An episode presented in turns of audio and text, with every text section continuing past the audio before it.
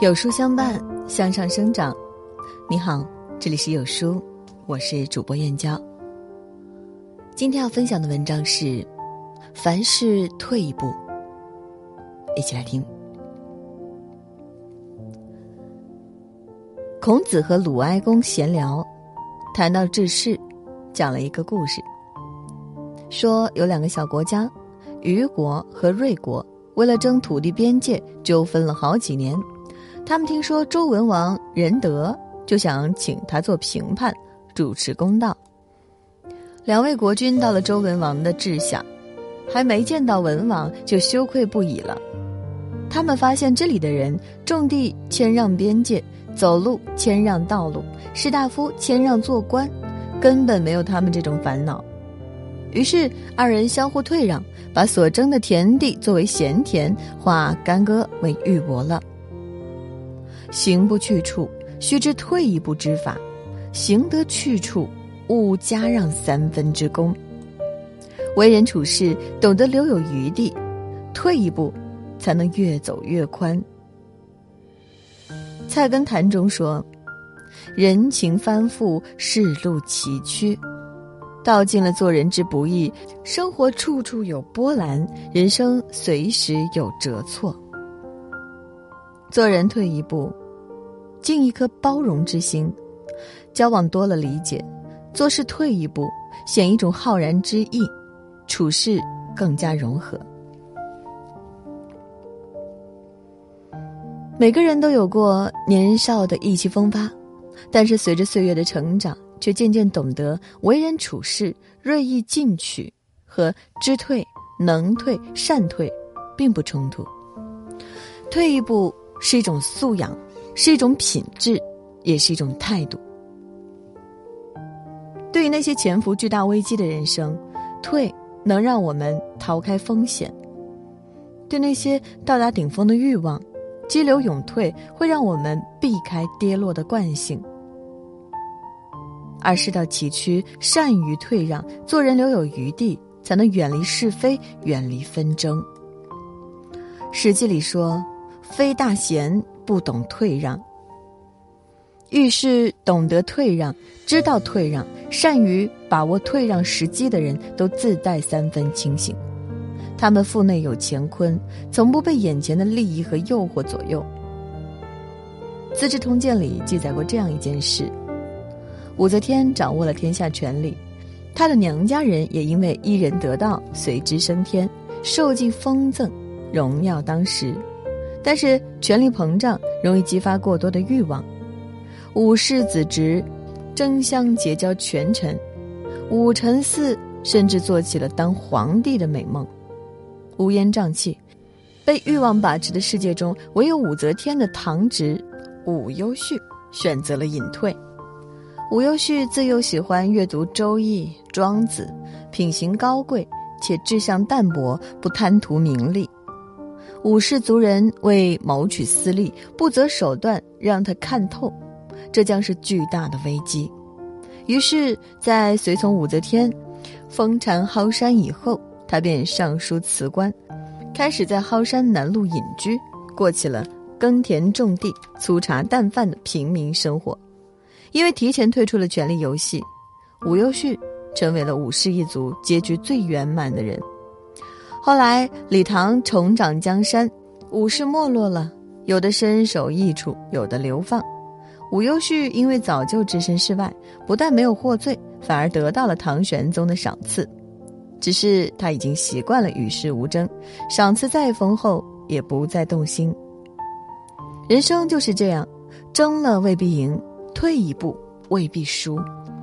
弹性的生活犹如水利万物，面对尴尬危机的境遇，退一步抽身是缓兵之计，也是智慧之举。它积聚着持久的力量，让人走得更远。人的一生，人品是底子，善良是羽翼。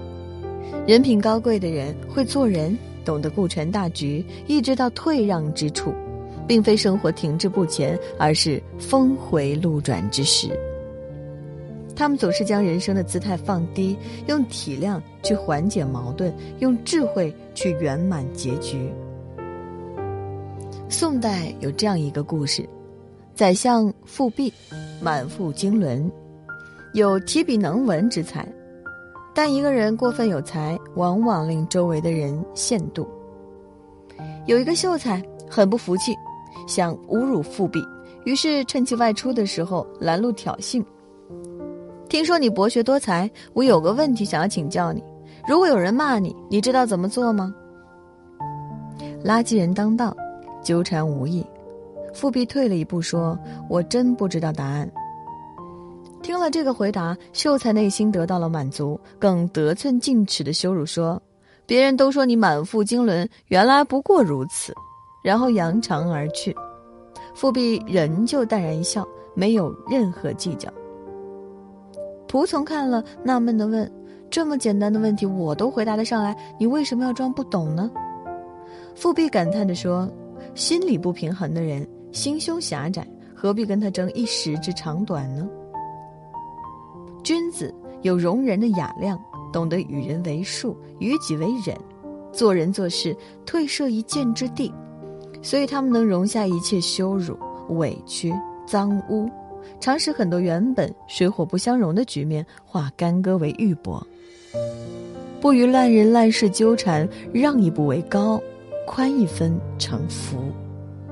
所有的退让都成了守望成全。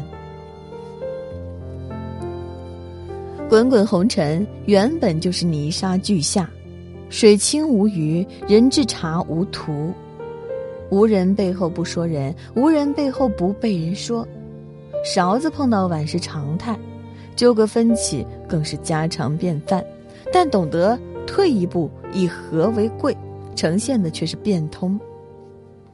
古人说，穷则变，变则通，通则久。是以自天佑之，吉无不利。一个人不成熟的标志之一，就是不懂变通，与自己的朋友争论，与自己的家人争执，与遇见的种种生活较劲。其实活得太精明了是一种负累，活得太糊涂了是一种负罪，倒不如退一步。因为不与傻瓜论长短，退一步是智慧；不与狭隘论输赢，退一步是宽仁；不与卑劣论结局，退一步是境界。最好的人生莫不是谦和有序，张弛有道，进退适度。这时候对事退一步不是退却，对人退一步不是惧怕，更多的是自守，是明心见性，是韬光养晦，是一种对他人的尊重，是一种自我人格尊严的维护，也是一种海纳百川的胸襟和淡定从容的涵养。你看，退一步没有损失，世界反而更开阔，人生反而更圆满了，何乐而不为呢？共勉。在这个碎片化的时代，你有多久没有读完一本书了？长按扫描文末二维码，在有书公众号菜单免费领取52本好书，每天有主播读给你听。我是主播燕娇，明天同一时间我们不见不散。